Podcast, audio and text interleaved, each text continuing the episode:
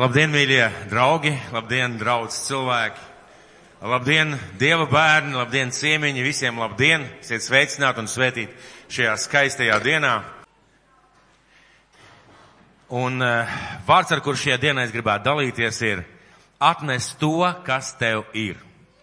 Tā arī varat pierakstīt savās pārdomu kladēs, mājas grupas kladēs. Atnes to, kas tev ir. Un pagājušajā dievkalpojumā mēs runājām par staigāšanu Dievu priekšā. Ka mūsu ticība, ka mūsu staigāšana nav cilvēku priekšā, nav apstākļu priekšā, nav situāciju priekšā, bet ka mūsu staigāšana ir mūsu debes tēvu priekšā. Ka mēs staigājam viņu priekšā un izvēlamies viņu ceļus, paklausīt viņam, sekot viņam, un tad mēs esam svētīti. Un mēs neesam akciju cilvēki, kas iet no akcijas uz akciju, bet ka mūsu dzīve liecina, ka mūsu dzīve liecina mums pašiem personīgi un cilvēkiem apkārt, ka mēs esam Dieva bērni un ka mēs staigājam ar debes tēvu. Un vārds šim gadam, vārds šim gadam es gribētu tiešām jūs aicināt, ielieciet sev aiz auss, nezinu, ierakstiet savā kladē, bībelē. Vārds šim gadam mums bija, ko Dievs mums deva, dzenieties pa priekšu pēc debesu valstības. Tad jums viss pārējās lietas tiks piemestas. Un tas arī attiecās uz to, ko mēs šodien runāsim. Un neatņemama sastāvdaļa dzīties pēc Dieva valstības ir kalpošana Jēzum. Tā ir neatņemama sastāvdaļa un uh, ar tām lietām, ar tām spējām, ar to laiku, ar tiem talantiem, kurus Dievs mums katram devis. Kalpot Jēzum, kalpojot cilvēkiem. Kalpot Jēzum, kalpojot cilvēkiem.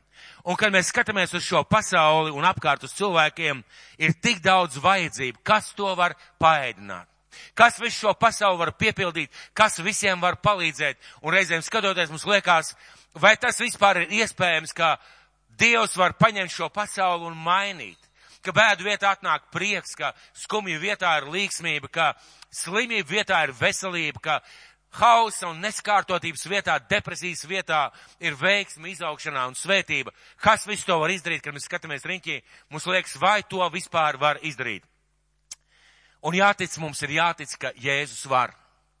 Es nezinu, kā būtu, ja mūsu visa valsts, katrs cilvēks būtu ticīgs, kristīgs cilvēks. Es tiešām nezinu. Es nezinu, kāda būtu mūsu ekonomika, kāda būtu mūsu politika, kultūra. Grūti man to pateikt un prognozēt, bet es tiešām ticu, ka Dievs var mainīt šo pasauli. Ka Dievs caur kristiešiem, caur ticīgiem cilvēkiem var paēdināt šo pasauli ar to maizi, kas nāk no viņa. Un ka cilvēki var būt pēduši. Bet viņam vajag kādu. Viņam vajag kādus, kas atnes to mazumiņu, kas ir šim cilvēkam, iedod Jēzum, lai viņš to varētu svētīt, dot atpakaļ, lai mēs pēc tam varētu dot. Tad Dievs gaida, Dievs vēlās, lai ir cilvēki, kas atnes to, ko viņi ir saņēmuši. To, kas viņiem ir Jēzum, lai Jēzus var svētīt, un pēc tam, lai var dot atpakaļ šiem cilvēkiem, un šie cilvēki, lai tālāk dalot jau šajā pasaulē, lai, šie, lai apkārt cilvēki tiktu paēdināti, un lai pašiem būtu prieks par savu dzīvi. Viņam vajag kādus cilvēkus. Un šodien mums būs svētīšanas laiks, ja mēs svētīsim komandu šim gadam. Kalpošanas komandu šim gadam, kalpošanai šajā gadā. Un e, mēs runāsim šajā dienā par mūsu draudz, e, kopsapulcē, par draudzes vīziju, par draudzes misiju, par vērtībām, kas ir mūsu draudzē un kas mums būtu jāiestrādā savā dzīvē. Mēs e, runāsim par plāniem uz dzīvē un e, kalpošanas komandas, cilvēks ir kādās komandās, viņi ir plānojuši darbu šim gadam un nākšiem gadam. Viņi ir lūguši par to, viņi uzrakstījuši vīzijas savai kalpošanai, plānus, un mēs tikāmies līderu sapulcēs, mēs veltījām daudz laika, un eh, mēs plānojām šī gada pasākumus, un ar, lai kalpotu Dievam ar tām spējām, ar tām dāvanām, ar tiem talantiem, ar tiem resursiem, ko Dievs mums ir devis. Un tas būs ļoti svarīgs mirklis, ļoti bībelisks mirklis. Uh, un apstoļu darbu grāmatā mēs par to varēsim dzirdēt un lasīt vēlāk dievkalpojumu beigās. Bet pirms tam Dievs deva vārdu, lai ko mēs par sevi domājam, mums ir ko dot. Vēlreiz gribētu atkārtot, lai ko tu domā par sevi. Tev ir jāzina, tev ir ko dot Jēzum. Un tev ir pēc tam, ko dot cilvēkiem. Mums ir ko dot, lai ko mēs par sevi domājam, lai kāds mūsu sajūts, lai kādā veidā mēs sevi redzētu. Un šis vārds, lai mūs sagatavo šim gadam, lai šis vārds mūs iedrošina gadam, stiprina šim gadam, un lai liek varbūt kādas lietas izmainīt uz to, ko un kā mēs skatāmies uz savu dzīvi. Un es gribētu jūs vest uz Mateja evaņģēliju 14. nodaļu. Sākot ar 13. pantu, Mateja evaņģēlijas 14. nodaļa, sākot ar 13. pantu. Pirms tam Jēzus dara dažādas brīnumus un uh, lūk, sākot ar 13. pantu.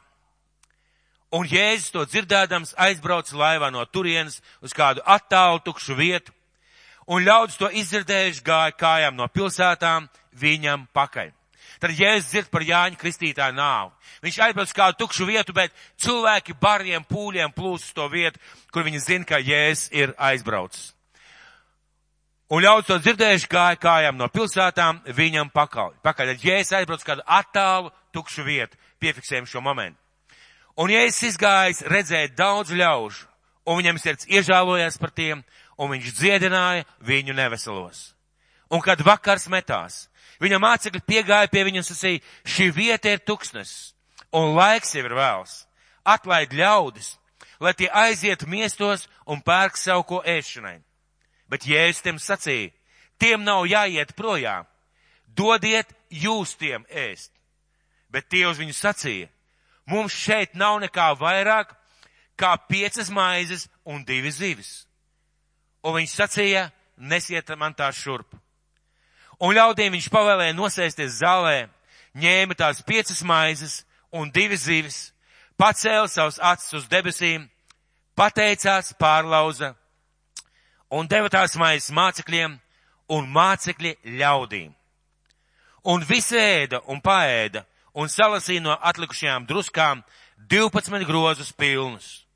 Un to, kas bija ēduši, bija 5000, neskaitot sievas un bērnus. Un Jēzus sudaļ lika saviem mācekļiem kāpt laivā un pārcelties uz otru malu, tiekams viņš atlaidīs ļaudis. Un ļaudis atlaidis viņš sauri puskāp kalnā Dievu lūgt. Šajā vietā mēs redzam kādu interesantu notikumu. Un ko Jēzus mācekļiem gribēja ar to parādīt? Es gribu jums pateikt vienu lietu. Jēzus skaidri nodefinēja, ka viņš nedara neko, viņš nedara neko, ko neredz savu tēvu daram. Viņš nedara neko, kas būtu pret Dieva gribu un kas kaut kādā veidā neietilptu Dieva plānā. Tad kāds bija Dieva plāns? Caur Jēzu aizvest cilvēkus tuksnesī, un ļaut piedzīvot, ka pēc lūkšanas maizes tiek pavairots un ka piecu maižu un divu zivju vietā ir vairāk kā 12 grozi. Daudz, daudz vairāk. Kāds bija mērķis? Un otrs jautājums. Kāds ir mērķis šim vārdam šai dienai mums? Ko tas man personīgi pēc 2000 gadiem pasaka par šo notikumu, jo ja es teicu, ka viss, ko jūs lasīsiet, ka mans vārds nezudīs, debes un zeme zudīs, mans vārds nezudīs, tad kas ir šajā vārdā tāds, ko man personīgi, ko tev personīgi vajadzētu satvert, piedzīvot, izprast un varbūt sākt arī kaut ko darīt? Ko svētais gars grib mums šodien iemācīt? Lasīsim vēlreiz, sākot no 13. panta. Un, ja es to dzirdēdams aizbraucu ar laivu no turienes uz kādu attālu tukšu vietu, un ļaudis to dzirdējuši gāja kājām no pilsētām viņam pakaļ. Tad tas nav turpat blakus pilsētai, ir attālu tukša vieta un māceklis, ka šeit ir tuksnes. Ja kāds zina, kāds ir jūdējis tuksnes, varētu, jūs varat iedomāties, vienkārši plika kalni, zemes kalni un nekā cita nav, un jēzus ir šajā tuksnesī. Un ja izgājis, redzēja daudz ļaužu, viņam sirds iežālojās par tiem, un viņš dziedināja viņu neveselos. Viņš redz daudz cilvēku, tie ir simtiem cilvēku, un viņš iežālos par šiem cilvēkiem, un tā vietā, lai pavadītu varbūt vienatnē laiku, ko viņš jau noteikti bija pavadījis, viņš sāk lūgt par šiem cilvēkiem. Un mācekļi vēro, kā Jēzus lūdz par šiem cilvēkiem. Jēzus noteikti iet pie, no viena cilvēka pie otra, no viena pie otra, varbūt kādus cilvēkus pienes. Mācekļi vēro, kā Jēzus lūdz par šiem cilvēkiem. Un acīm redzot, paiet neviena viena stunda. Neviena viena stunda viņa vēro, kā Jēzus darbojās. Jēzus kalpo, mācekļi vienkārši vēro. Bet, kad vakars metās, viņa mācekļi piegāja pie viņa un sacīja, šī vieta ir tuksnes, un laiks jau ir vēls, atlaid ļaudis, lai tie aiziet miestos un pērk sev ko ēšanai. Mācekļi domā, interesanti, Jēzu. Ko mēs darīsim ar šiem cilvēkiem naktī? Viņi nav pēduši, ir jau vēls vakars, mums kaut ko vajadzētu loģiski darīt. Nu, loģiski ir, lai šie cilvēki iet uz tuvējiem miestiem vai ciematiem, bet var saprast, ka tas ir gabals liels, lai viņi pērk kaut ko, uh, lai viņi paši meklē, viņi paši vainīgi atnāca, lai viņi paši kaut ko meklē, un lai Dievs viņus svētī. Vai mums dzīvē kādreiz ir gadījies, ka cilvēks lūdz mums palīdzību, vai viņa izskats, viņa te izteiksme, vai tas, ko viņš stāsta par savu dzīvi, liek mums domāt, viņam ir vajadzīga palīdzība. Un cik bieži mēs esam teikuši, lai debes tēvs tevi svētī. Labi, ja mēs aizlūdzam par šo cilvēku, bet reizēm ir tā, ka, nu, es varētu kaut ko tomēr darīt, veltīt laiku, dot kādu padomu. Es nezinu, kaut kādā veidā padomāt, kā es varu palīdzēt. Varbūt kāds paziņa draugs vai kāds var palīdzēt, bet mēs bieži sakam, lai Dievs tevi svētī, dodies mājās un galvenais tic Dievam. Mācekļi vēlās darīt tieši tāpat. Viņi vēlās aizsūtīt šos cilvēkus projām un likās loģiski, skaidri un saprotami. Lai iet mājās, lai Dievs viņus svētī. Un uh, 16. pants, bet Jēzus tiem sacīja. Tiem nav jāiet projām, dodiet jūs tiem ēst. Un šajā mirklī pēc viņu vārdiem Jēzus viņus nošakē. Jēzus viņiem no, nošakē, viņiem ir milzīgs pārsteigums no Jēzus vārdiem. Tiem nav jāiet projām. Maize ir šeit. Ja es patiesībā saku, viņiem nav jāiet projām, viņi var paēst, paēst šeit. Ļoti iespējams, ka mācekļi pēc šī teikuma šīs domas domāja, nu tagad tūlīt kaut kas notiks, nezinu, no gaisa nokritīs mākoņi vai, vai manna sāks birt, bija tāda pieredze vecajā derībā. Ja es saku, dodiet jūs viņiem ēst. Un tagad iedomājies sevi šī Jēzus mācekļa vietā. Es domāju, ka mācekļi viens uz otru paskatījās, ar ko viņš runāja. Kurš te var kaut ko pabarot? Un tas, manuprāt, viņiem šajā mirklī ir ļoti liels šoks. Viņš, paska, viņš, viņi paskatās apkārt un domā, interesanti, ko tad mēs varam iedot? Kas tad mums ir? Un es domāju, ka šajā mirklī mācekļi ir ārkārtīgi pārsteigti. Viņi ir pārsteiguši, viņi ir samulsuši, viņiem ir izbrīns. Un eh, Jāņa evaņģēlijā ir ļoti interesants teikts, par, tieši par šo pašu notikumu teikts. To viņš jautāja, viņš Filipam uzdod jautājumu, ko darīsim, un tad tālāk teikts, to viņš jautāja Filipam pārbaudīdams, un pats gan zināja, ko grib darīt. Tātad viņš saka mācekļiem, dodiet jūs viņiem ēst. Viņiem nav nekādas idejas, kā šos tūkstošus var pabarot. Nekādas izējas, ide, idejas. Un uh, Tas viņus patiesībā pārsteidz. Bet Dievs viņus sacīja, un loģiski pareizi. Mums šeit nav nekā vairāk kā piecas maizes un divi zivis. Mums šeit vairs nav nekā vairāk. Uh, Jēzus doma, uh, pavēle dodiet šodien viņiem ēst, ir arī šodien. Jēzus pavēle dodiet šai pasaulē ēst, ir arī šodien. Un maize ir vajadzīga tur, kur ir cilvēki. Mēs reizēm sakam, mēs gribam kalpot Dievam, bet, kad mēs esam kopā ar cilvēkiem, mēs pēkšņi par cilvēkiem aizmirstam vai domājam, kādreiz citreiz pienāks īsts mirklis. Maize ir vajadzīga tur, kur ir cilvēki, un tu vari iedot maizi tikai tur, kur tu esi ielikts. Tajā draudzē, tajā vietā, tajos apstākļos nemeklē cilvēks apkārt. Reizēm cilvēks staigā meklēt, uh, palīdzēt cilvēkiem pa visu pasauli, bet cilvēks, kas ir apkārt, viņu bieži vien neierauga. Un eh, šis vārds ir uz, uz ukvienu. Dodiet jūs viņiem ēst. Arī šodien Kristus, ja viņš patiesībā stāvāt šeit, viņš noteikti vien daudziem no mums teikt, kalpo tu tiem cilvēkiem. Dodiet jūs tiem šiem, šiem cilvēkiem. Un arī uz mani tas nozīmē. Un vai jautājums ir, vai tev ir ko dot? Ļoti bieži mēs domājam, mums nav ko dot, un mācekļi saka tieši tāpat, Jēzu, bet mums šeit ir piecas maizes un divi zivis. Un tad var paskatīties uz tiem tūkstošiem cilvēku, kas tur, kas tur stāv un klausās Kristu, jeb klausījās Kristu.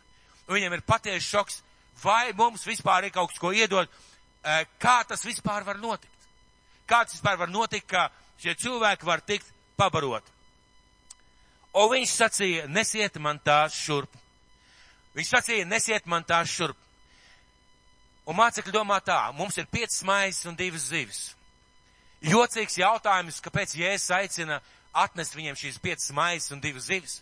Patiesībā tas nav nekas daudz.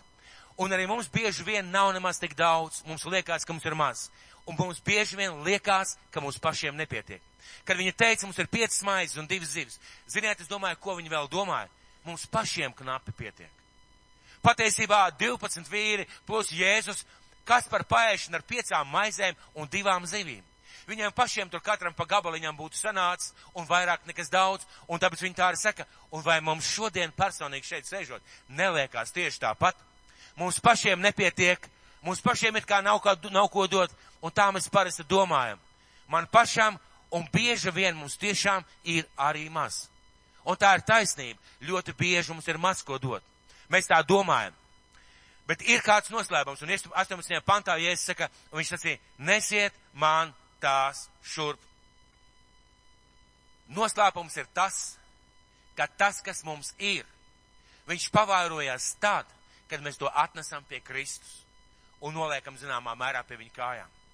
Lietas, kas mūsu dzīvē aug, veidojās, pavairojās, ka mums ir ko dot tad, kad mēs šo, šīs lietas atdodam Kristum. Un ja mēs dodam cilvēkiem tikai tāpēc, ka mums jādod cilvēkiem, mums vienmēr būs par maz. Vienmēr būs par maz. Un mums nepietiks arī pašiem. Ja mēs dodam uh, Jēzum un tad savu Jēzu cilvēkiem, tad mums vienmēr pietiks un vienmēr būs gan.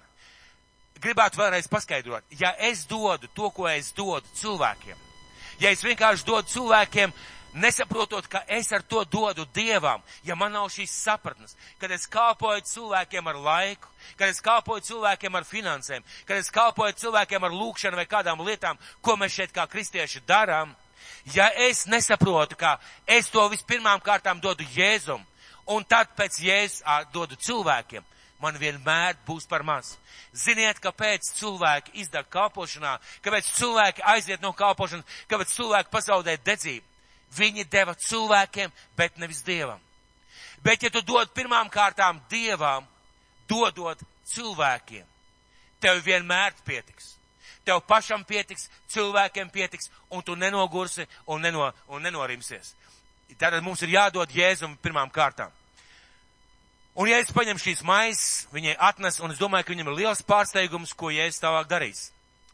Un ļaudīm viņš pavēlēja nosēsties zālē, ņēma tās piecas maizes un divas zivis, pacēla savus acis uz debesīm, pateicās, pārlauza un deva tās maizes mācekļiem un mācekļi ļaudīm. Un deva tās, tās maizes mācekļiem un mācekļu ļaudīm. Jēzus paņem tās lietas, ko mēs viņam dodam, viņš paņem no mums, svētī un neņem sev. Viņš dod atpakaļ, lai mēs dotu cilvēkiem. Tā ir lielā starpība, piemēram, par ziedojumiem. Cik daudz cilvēku pasaulē cepās par ziedojumiem. Cik daudz cilvēku pasaulē ir sarūktināti par to, ka draudze aicina ziedot. Sātans šo tematu par ziedojumiem, par desmito tiesu ir izmantojis gadus simtiem un cilvēki neiet uz baznīcu vieniem iemeslu viņiem vajag tikai tavu naudu. Vēlns veiksmīgi sēž šīs lietas. Bet kam mēs dodam savus ziedojumus? Kā mēs dodam desmito tiesu? Kā mēs dodam to, ko mēs svētījam un dodam cilvēk, cilvēkiem vai Dieva darbam? Kā mēs to dodam? Mēs patiesībā dodam to Kristumu. Un kad mēs dodam to Kristum, Kristus to svētī un dod mums it kā atpakaļ, lai mēs dotu cilvēkiem. Ziniet, neviena naudas zīme nav aizgājusi uz debesīm. Es personīgi neesmu redzējis, ka kādā draudzē pēc dievkalpojuma atverās jumts un naudas, naudas banknotes dodās taisnā ceļā uz debesīm. Šī nauda vienmēr tiek ielikta cilvēku dzīvē, kalpošanā Dievam, evaņģēlijā, labos darbos vienmēr tiek ielikta. Tieši tāpat visas lietas, ko mēs atnesam Dievam, savus laiks, savi talanti. Mēs viņus dodam Dievam, tāpēc, ka Dievs mūs aicina, bet dodot Dievam, mēs dodam cilvēkiem. Un Jēzus dod atpakaļ, lai mēs ar šīm lietām kalpot. Un ir Jēzus daļa. Šeit ir viena ļoti svarīga lieta. Mums visiem patīk brīnum. Kā es būtu gribējis būt viens no tiem, no viens no tiem daudziem tūkstošiem un sēdēt turpat blakus un skatīties, kā tā maize pārtop pavairojās. Kā tas notiek? Mēs mēģināsim iedomāties, bet iedomājieties, kā tas notiek. Kā man gribētos būt šajā vietā, bet daudz svētīgāk ir būt šo mācekļu vietā. Kad viņi atnes šīs piecas mājas, divas zivis iedot Kristum, Kristus svētī un dod atpakaļ. Un šeit mums ir vienmēr jāsaprot. Ir mūsu daļa un ir Dieva daļa. šodien, šodien tik daudz cilvēku saka, debes tēvs, ja tu gribi, tu to dari. Ja debes tēvs gribēs, viņš to izdarīs. Debes tēvs, lai notiek tavs prāts, tava griba, un cilvēks sēž un skatās, kā tad notiks Dieva prāts un Dieva griba. Pievērsiet uzmanību šai vietai. Jēzus svētī to, ko viņa atnes. Iedod atpakaļ viņu rokās un saka, dodiet cilvēkiem. Dodiet cilvēkiem. Kāpēc Jēzus pats nedalīja? Vai nebūtu bijis skaisti? Jēzus dziedina un pēc tam Jēzus izdala maizi. Ziniet, kāpēc? Ir Dieva daļa un ir mūsu daļa. Jēzus daļa ir svētīt to mazumiņu, ko mēs atnesam viņam. Viņa daļa ir paņemt šo niecīgo, kas ir niecīgs attiecībā pret vajadzībām, un no šī niecīgā darīt kaut ko brīnišķīgu, cēlu, neatkārtojumu. Tā ir viņa daļa. Bet mūsu daļa ir atnest tās piecas maizes un divas zivis, iedot viņam, lai viņš svētī. Un mūsu daļa ir to dot cilvēkiem, dot apkārtējiem, dot šai pasaulē tie, tiem, kuri ir izsalkuši. Tā ir Dieva daļa un ir mūsu daļa. Jēzus dod šīs maizes atpakaļ. Kāpēc Jēzus pats nedalīja? Tāpēc, ka viņam to nevajadzēja darīt. Viņš gribēja mācekļus iemācīt. Iemācīt, dot, lai Dievs svētī. Uzticēt Dievam savu daļu. Uzticēt Dievam to, kas tev ir. Un pēc tam kalpot ar to cilvēkiem. Un viņš viņus māca. Viņš viņus māca. Un mācekļi deva cilvēkiem. Starp rindiņām. Un tās maizes mācekļiem un mācekļi ļaudīm. Pirms 20. panta un starp 19. un 20. pantu pamēģināsim izlasīt starp rindiņām. Jums kādreiz gadījies ar iedomāties, kad jūs lasat bībeli, kā tas praktiski notika. Iedomājieties tagad netic mā, mā, mācekļus. Viņi tikko ir teikuši, sūtīsim viņus, lai viņi iet ciemos pērk maizi un lai Dievs viņus svētī. Pa nakti ejot vai ejot pēc maizes. Lai Dievs viņus svētī. Ja es saku, nē, nē. Viņiem ir ko ēst, viņi var paēst šeit. Viņi var paēst šeit. Mācekļi, mums nekā nav piecas maizes un divas zivs, un patiesībā mums pašiem nepatīk, ja es saku, atnesiet tās man. Viņi atnes un viņi vēro ar tādu pārsteigumu noteikti, ko Jēzus tagad darīs. Viņš paceļ šīs maizes par debesīm, svētī, pārlauž un dod mācekļiem. Acīm redzot, viņš salauz varētu būt tajās 12 daļās. Gan zivis, gan maize. Grūti mums pateikt. Bet tagad iedomājies, un lūk, kur ir vajadzīga ticība. Iedomājies, tu stāvi ar savu mazo gabaliņu iedomājieties, piecas maizes. Tas nozīmē, ka, nu, ja mēs dalītu, teiksim, maizes, desmit, ma eh, viņi bija 12 mācekļi, piecas maizes, katram nedaudz mazāk par pusi. Un tu tagad stāvi ar savu nedaudz mazāk par pusi, kamēr Jēzus teica, ņemiet un dodiet, viss bija kārtībā.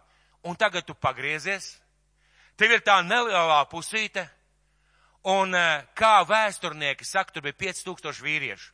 Bet varēja būt no 11 līdz 15 tūkstošiem cilvēku, jo sievietes un vīrieši sēdēja atpakaļ, atsevišķi parasti, un uh, parasti sievieši ir vairāk. Vēsturnieki saka, no 11 līdz 15 tūkstošiem, un tu tagad pagriezies. Ar savu pusmaizīti pret tiem 11, 15 tūkstošiem, un tev tagad ir jāiet dot.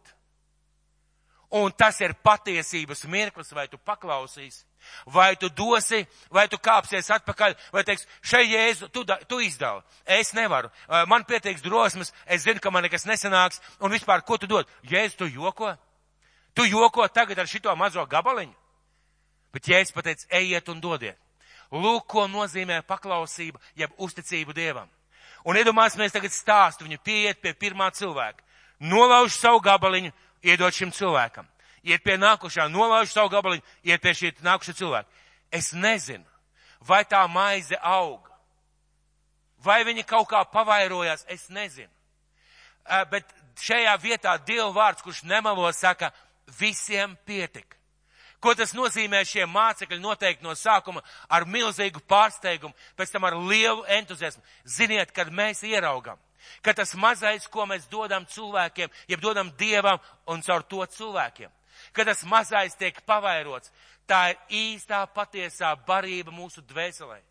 Mūs neiepriecina pasākumu notikumi, vienkārši lietas mūs neiepriecina. Mūs nekad nespējas pabarot un iepriecināt tas, ko mēs varam piebāzt savā vēdrā, tas ir uz īsu mirkli. Jebkura izklaide, jebkuras ārzem brauciens, jebkuras lietas, ja mēs esam garīgi cilvēki, mūs nespējas ilglaicīgi pabarot. Bet es domājot par šiem vīriem, viņi lauž šo maizi, dod vienam, otram, trešam, šī maize pavairojās.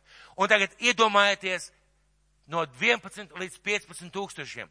Šie mācekļi iet, lauž un dala, iet, lauž un dala, iet, lauž un dala. Un es domāju, ka viņi paši bija pārsteigti. Pārsteigti, iepriecināti, nošakēti, bet es domāju, ka viņi sajūta milzīgu gandarījumu. Un 20. pants saka, un visi ēda un paēda. Salasīja no atlikšām druskām 12 grozus pilnus. Un visi ēda un paēda. Kas paēda? Paēda šie cilvēki. Paēda šie daudzie tūkstoši. Jautājums ir, pēc tam, kad mācekļi šādā veidā rīkojās, vai Jēzus paēda? Kā jūs domājat? Vai Jēzus paēda? Rakstīts, visi paēda. Jēzus paēda. Vai mācekļi paši paēda? Acīm redzot. Pareizi. Tad arī mācekļi paši paēda. Vai, ja viņi nebūtu atnesuši šīs maizes un zivis, ja viņi nebūtu devuši, ja viņi būtu teikuši, ja es zinu, mums pašiem ir tik maz, varbūt, ka mēs paturēsim sev, tu varbūt no akmeņiem kaut kā izveidošu dzīvi. Viņi paši pirmkārt nepēstu. Kas tas ir? Piecas maizes un divas zivis pieciem, eh, divpadsmit vīriem. Tas nekas nav. Viņi nekad neredzētu brīnumu. Viņi neredzētu šo brīnumu. Un viņi nebūtu daļa no šī brīnuma. Šie vīri tāpēc, ka viņi atnesa Jēzum to, kas viņiem bija. Šie vīri tāpēc, ka viņi paklausīja un sāka dot cilvēkiem, šie vīri kļuva par brīnuma liecinieku. Viņi paši pēda, Jēzu pabaroja un viņi kļuva par daļu no brīnuma. Lūk, kāpēc jautājums. Jautājums ir, kāpēc mūs visvairāk iepriecina un stiprina, ka mēs redzam, ka no nekā Dievs kaut ko dara un ka Dieva darbs šajā pasaulē notiek. Jo mēs ieraugam šo brīnumu, mēs saprotam, Dievs darbojās. Es ticu, zinu un ticu, ka šo mācekļu ticība tika pavisam savādāk stiprināta. Tāpēc, mīļie draugi, ja mēs nesam Jēzum to, kas mums ir, ja mēs nenesam Jēzum to, kas ir, bet paturam sev, un ja mēs nekalpojam ar to, kas mums ir, ja mēs nedodam cilvēkiem to, ko Dievs mums ir devis, mēs neredzēsim brīnumu. Mēs neredzēsim brīnumu, mēs nebūsim daļa no brīnuma, cilvēki apkārt būs garīgā badā, un uh, mēs paši nekad nebūsim pēduši. Lūk, kur nelēm, ja jūs atceraties Jēzus vārdus. Viņš teica, ja kas savu dzīvību grib glābt, tas to zaudēs. Ja kas priekš sevis grib saglabāt savus talantus, savu laiku, savas spējas, tas vienmēr būs izsalcis. Tam vienmēr būs par maz, jo tu nevari pats sevi pabarot. Šajā pasaulē mums ir tik daudz vajadzību, tik daudz lietas, kas mums cilvēkiem ir vajadzīgas. Mēs nespējam paši sev pabarot, kaut mēs strādātu 24 stundas dienā. Mums ir vajadzīga Dieva žēlstība. Bet Dieva žēlastība, Dieva pavairošana, Dieva svētība atraisās tad, kad mēs šīs lietas dodam Kristum. Kad viņš viņas svētī, kad viņš viņām pieskarās un kad viņš dod atpakaļ, viņš saka, lieto cilvēkiem, lieto manai valstībai, lieto tam, lai cilvēki būtu pabaroti. Lūk, tajā mirklī mēs tiekam pabarot, tajā mirklī mums pašiem pietiek, tajā mirklī mēs redzam, ka cilvēki ir svētīti. Un tas ir tas, kas mums visiem ir vajadzīgs. Sakiet, cik tonnas bija vajadzīgs? Apmēram de, no 10 līdz 11, no 11 līdz 15 tūkstošiem. Cik tonnas maizes? Lai cilvēki pāst. Studenta gados, es neesmu bijis students, man draugs studēja, studēja. Kā jau visiem studentiem pietrūks naudas, viņš teica, mana dienišķā maize bija balta maizes kukuls un kefīra pudava. Vai kāds pazīst šādu stāstu? padomu laikā tātad baltmaizes kukuls un kefīra pudula. Nu tātad kukuli vismaz vajadzēja, vai ne? Es teikšu, es tuksnesī, tev īsti pašam nekas nav, vismaz kukulu vajadzēja. Tad padomāsim, cik tonnas vajadzēja šīs barības, šīs maizes, cik daudz zivju vajadzēja, lai šos tūkstošus pabarot. Un Jēzus to visu izdara pēc mācekļu paklausības. 20. pants. Un visi paēda un salasīja no atlikušām druskām 12 grozus. Un to, kas bija ēduši, bija 5000, neskaitot sievas un bērnus. Salasīja 12 grozus. Tajā laikā groza e, tika izmantota ne jau skaistumam, varbūt, ka skaistumam arī. Šodien mēs, e, mēs kad sakām, aicinām uz kādu mīlestības mīlestību, sakam, atnāciet ar groziņiem. Mēs tā maigi, sirsnīgi, atnāciet ar groziņiem ar domu, ka, nu, nu kaut ko paņemiet līdzi. Tajā laikā grozas izmantoja kā mugursomas, kā produktu nesamo, kā mantu nesamo. Tie bija kārtīgi grozi. Un es esmu domājis, kāpēc vajadzēja Jēzum tik daudz radīt šīs maizes? Kāpēc tam, kad visi ir pēduši, pielasīt vēl 12 grozus? Kam tas bija vajadzīgs? vai lielāks brīnums nebūtu bijis, ka precīzi visiem pietiek, visi ir pēduši, hop, straumi pārtrūkst, pēdējais kumos viņš tiek iebāzt mutē, un viss ir skaidrs, visi ir pēduši. Kāpēc palika tik daudz pāri? Kāpēc vajadzēja salasīt? Un kāpēc vajadzēja salasīt mācekļiem? Es saprotu, ka mācekļi, iespējams, ka cilvēki palīdzēja, bet ka mācekļi lasīja šos 12 grozus. Jautājums ir vēl viens, kāpēc Jēzus nelasīja? Atkal ir mūsu daļa, un ir viņa daļa. Mūsu daļa un viņa daļa. Un Jēzus skatās, kā mācekļi salas šos 12 grozus. Kam tas bija vajadzīgs? Bija vajadzīgs redzēt šiem cilvēkiem, jo tas, kas ir apēs, tu to vairs neredz. Bet tas, kas stāv tavā acu priekšā, tu to redz. Un mācekļi saucot šos 12 grozus, viņi ieraudzīja 1, 2, 3, 4, 5, 6, 7, 8, 9, 10, 11, 12. Bija piecas maizes, divas zivis, visi pāēda, un vēl 12 grozi. Cilvēkiem un mācekļiem bija jāieraug, cik ļoti Dievs ir dāsns, cik ļoti daudz viņš spēja iedot cilvēkiem, ja mēs svētiem Dievu vārdu un atnesam viņam.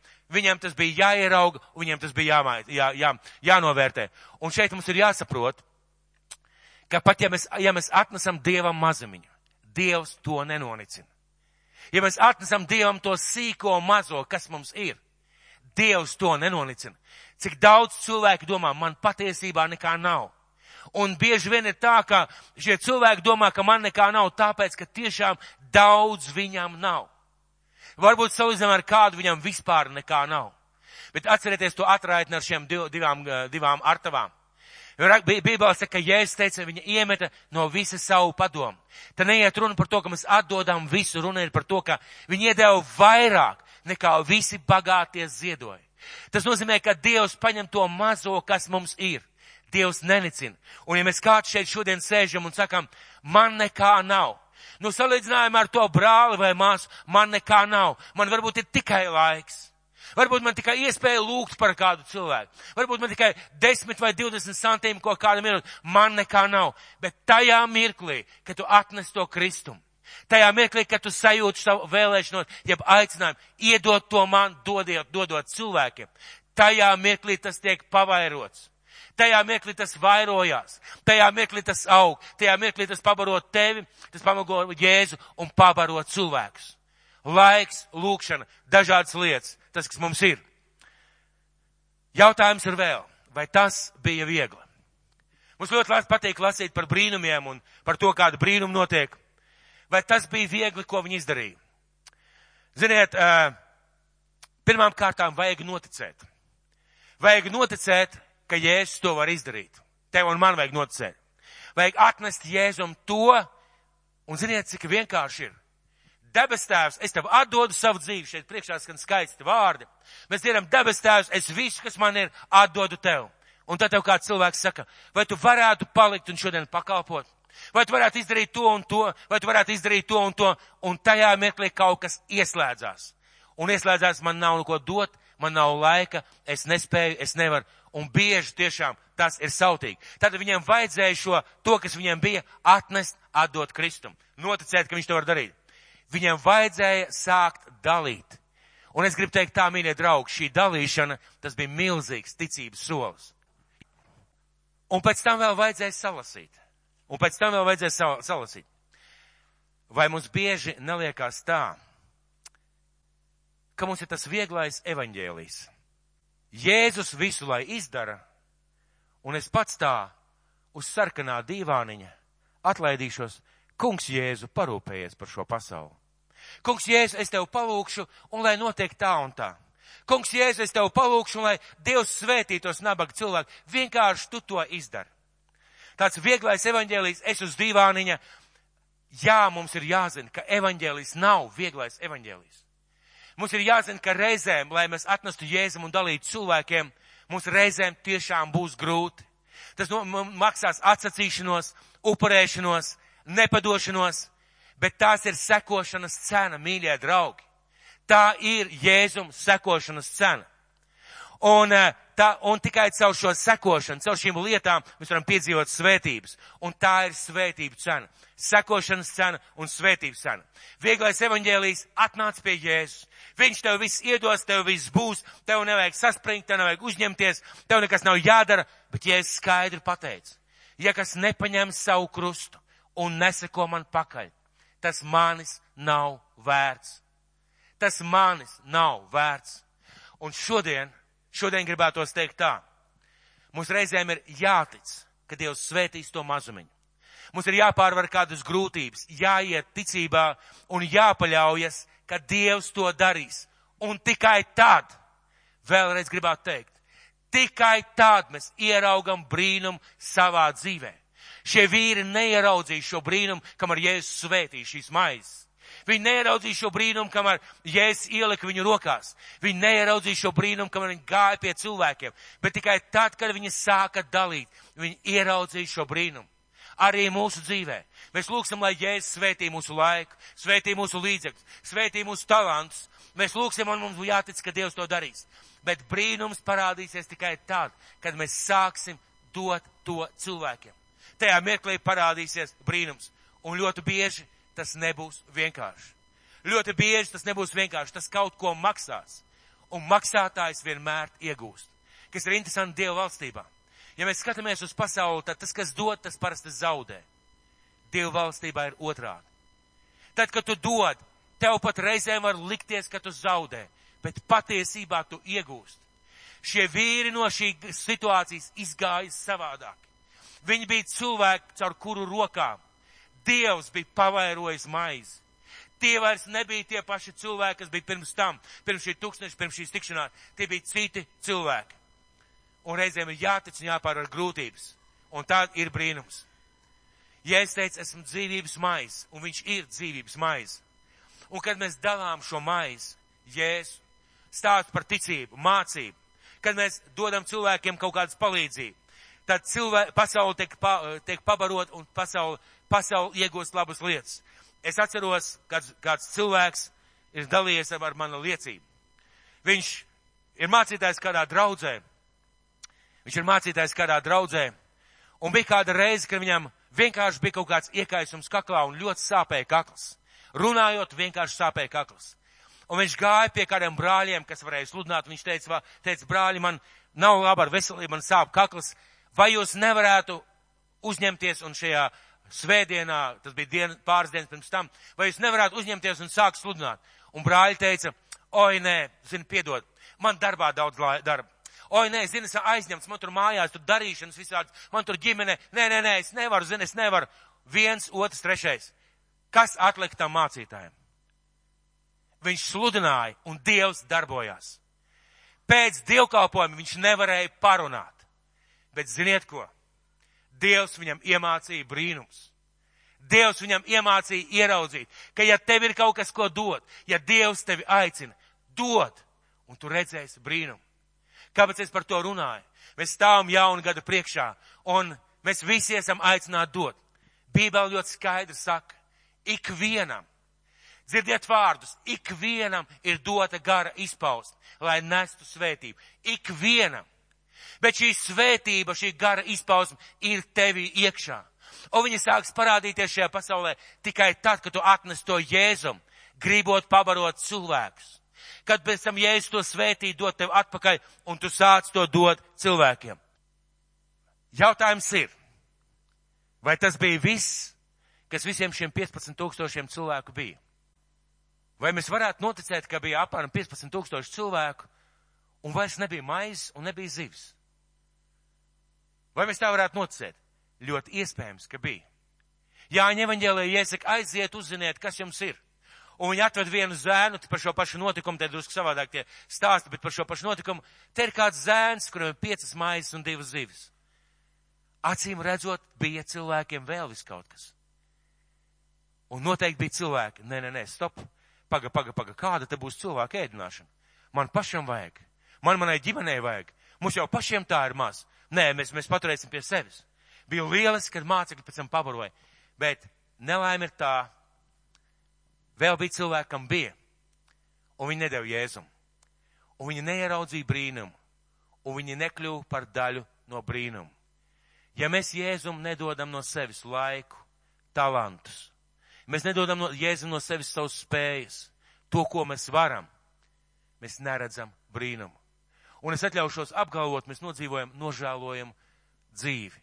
Jā, iespējams, ka mēs būsim izglābti. Jā, iespējams, ka mēs būsim debesīs. Jā, iespējams, ka mēs satiksimies ar Kristu, bet dzīve būs kāda.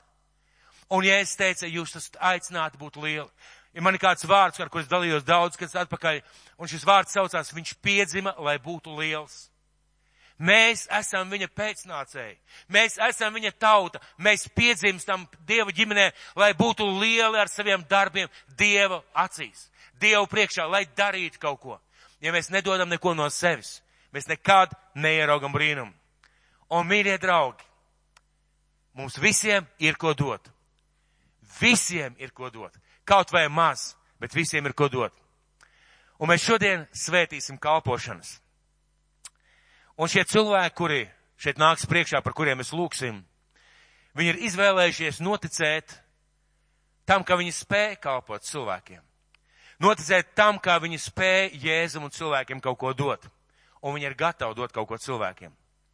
Un ir noticējuši, ka Jēzus rokās tas pavairosies, tas svētīs daudzus, un tas svētīs arī pašus. Un mēs tojamies mirklim, kad mēs svētīsim mūsu kalpošanas. Bet es gribētu aicināt mūs visus lūkšanu. Vai tev šodien ir kaut kas, ko dot cilvēkiem?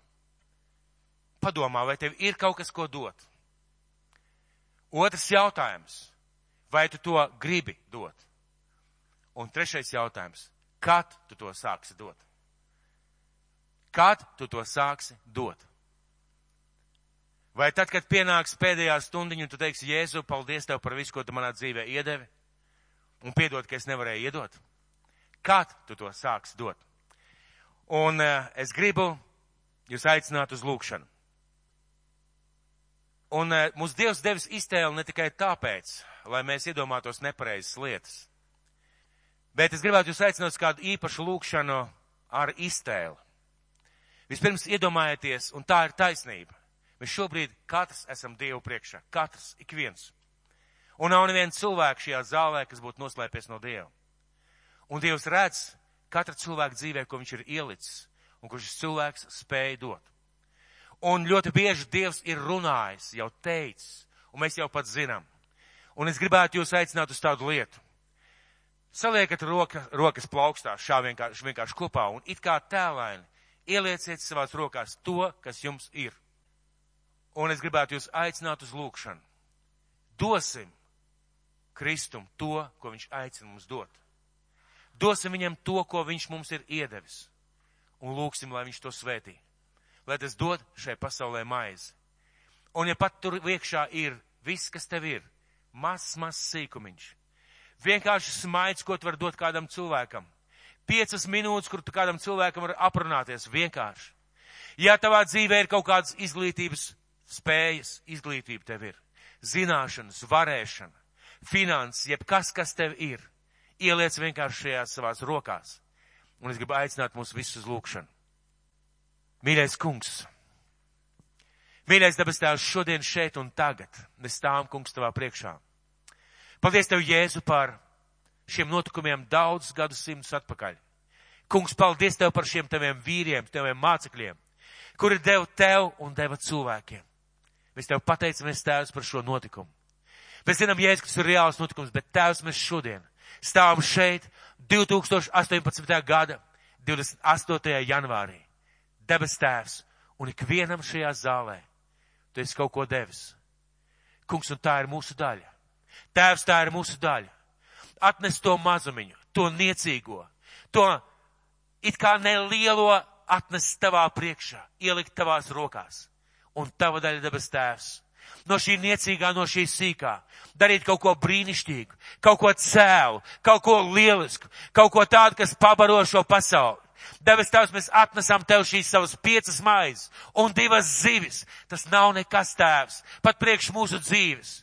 Mēs ieliekam tās tavās rokās. Mēs lūdzam, kungs svētī šīs mūsu maizes.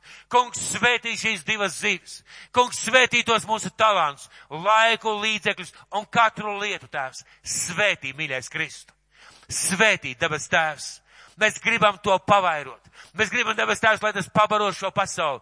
Mēs tēvs vēlamies būt par devējiem, kas saņem no tavas rokas un dod apkārt cilvēkiem un tavai valstībai.